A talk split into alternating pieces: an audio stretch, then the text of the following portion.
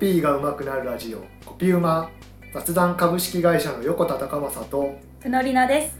この番組では現役のコピーライターがコピーライティングや取材などの技術論企画を考える上での発想法言葉を扱う仕事の面白さや難しさなどコピーや言葉にまつわるお話をしていきます。今月のテーマはキャッチコピー。2週目の今回は良いキャッチコピーとはどんなものかというお話をしていきたいと思いますところでうのりなさん。はい。好きなキャッチコピーってありますか？好きなキャッチコピー。全部雪のせ。いだはい。JR JR はい。はい、そのキャッチコピーはどんなところが好きですか？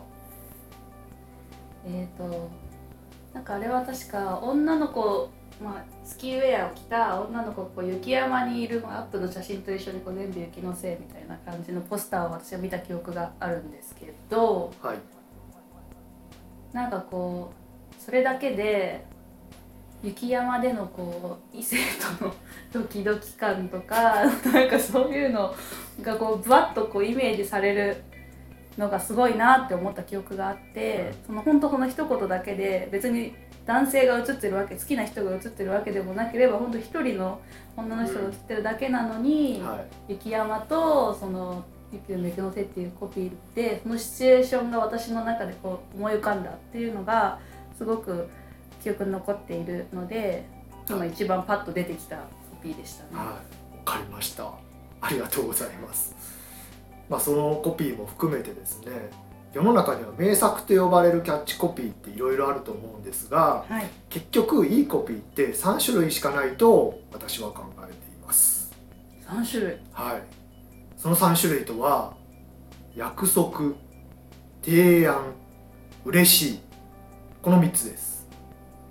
はい。それぞれ一つずつ詳しく説明していきますね。はいはい、一つ目が約束があることこれはどんなコピーが具体的なものかというとアップルの Think Different とかうん。無印良品のずっと見直しずっといいねがこれに当たると約束約束があるコピーに当たると思います、うん。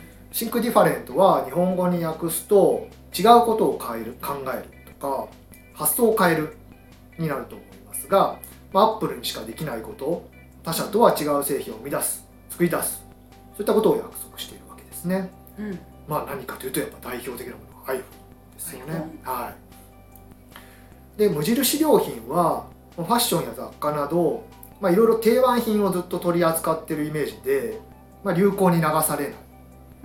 うん。そんなイメージですけども、はい。実は細かいところを見るとまあ去年と今年は同じじゃない。小さなアップデートがされていたり企業努力によって価格がえー安くなっていたりとか、うんうんうん。えー値上げをしなかったりといったことが実はされている。うん。ずっと見直しずっといいねっていうのはそれを約束するコピーになっているわけですね。はい。これが一つ目でした。はい。いいコピーの二つ目は提案があること。平安が。はい、この話をするときにいつも例に挙げるのが2つのコピーがありまして「一目でキリとわかるチョコ」これブラックサンダはいーです、でもう一つが「日本は義理チョコをやめよう」これはゴディバのコピーです、はい。はい、これも数年前に、えーどちらもバレンタインデーの時期に、えー世の中に出されたコピーなんですけどうんうん。ブラックサンダーって1個30円ではい。駄菓子屋さんとかコンビニとかスーパーとかまああれ比較的手に入れやすくて、えー買いやすい。うん。うん。なので、えーバレンタインデーに渡してもまあ手軽だし相手に変な期待を抱かせない、うんそういったこうポジションを自覚しながら、えー一目できりと分かるチョコっていう、まあ、ちょっとこうユーモアで包んだようなメッセージを出したわけですね。クスッとなりますね。はい、それに対してゴディバは高級チョコレートじゃないですか。はい。なので、えーチョコレートを本当にこう心から楽しんでもらう人そこには少しこう自分のお金をたくさんかけてでも美味しくていいチョコレートを楽しみたいっていう人たちと、うん。えーいい関係を結んでいきたいわけですよね。はい。なので義理チョコっていう少しこう人によってはプレッシャーを感じたりとか煩わしさを感じるようなそういう習慣は、まあ、もういらないよねと。心からチョコを楽しめる人楽しみたい人のためだけにバレンタインデーはあればいいよねというメッセージをしたという、まあ、習慣をやめようという提案をしたわけですね。はい、それぞれこうブラックサンダーとゴディバでメッセージの方向性は違うけど、まあ、自分たちのポジションとかブランドの世界観とかをこう前提にした、えーそれぞれの提案をしているというコピーだと思います。うんうんうんはい。提案。はい。はい。これが2つ目提案のあるコピーでした3つ目が、えー嬉しいがあること。嬉しい。嬉しいがある。よくですねあのコピーライターじゃない人たちに、えー、とセミナーをやることもあるんですけど自分の会社の製品のコピーを書いてくださいっていうとこの商品がどれだけすごいかっていうのを書いてしまうことが多いんですね。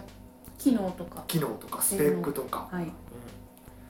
ただ コピーっていうのはその商品が持っている凄さよりもそれを使った人がどう嬉しいかっていうことを一般の人たちは知りたいはずです、うんうん。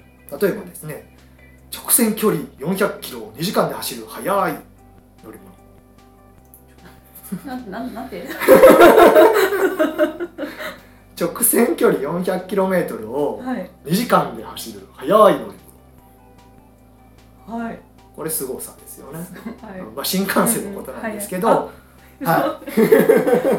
パッとイメージがつきづらいよね。これを嬉しいに変えると、うん。はい。そうだ京都行こうっていう有名なことになるです、ええはい、東京から京都までっていうのはだいたい直線距離で 400km なんですけどはい。2時間で新幹線なら行けるよと。であ飛行機とかと比べると、はい。えー乗りやすいじゃないですか。チケット買ってですぐ乗れる、うん。飛行機ってあの手荷物検査があったりとか搭乗手続きがあったりしてもう少しこう乗るまでのハードルっていうのが高いと思うんですけど、はい。新幹線をこう思いついてすぐ新幹線に飛び乗って京都に行くっていうようなそういう使い方もできるよっていうのを、はい、提案提案というか、まあ、さっきの提案ですけどそういう嬉しさを表現しているわけですね。はい、でもう一つはですね、えーこれもまた無印良品なんですけどはい。ある時ですねコンパクトに畳めてしかもシワになりにくい男性もののジャケットっていうのが販売したんですね。うんうんうんで便利そう。はい、便利そう。でも最初それだけじゃあんまり売れなかったんです。って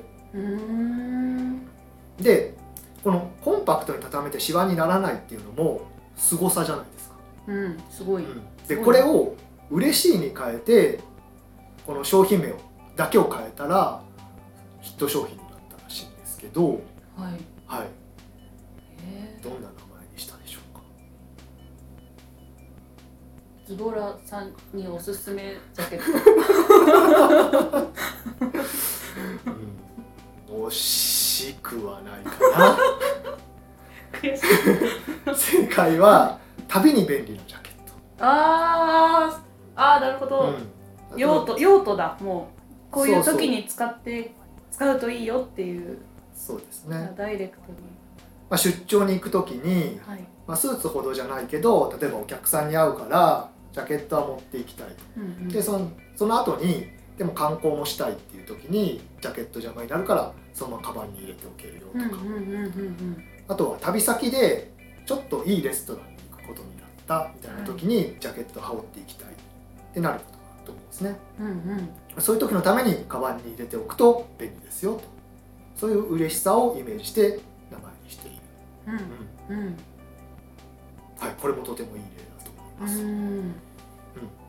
なのでまとめると、えーいいコピーは3種類です、はい。で約束提案嬉しいがその3つです。というお話でした。はい。はいちなみにですね最初に宇野里奈さんが言ってくれた「全部雪のせいだ」これはどれでしょうか？え嬉しいかな？これはですね嬉しいもあるのかな？僕は提案かなと思いました。雪のせいにしちゃおうっていうそう 雪山雪のせいにして気になるあの子を誘っちゃおうっていうそういうことなのかなと思いましたはい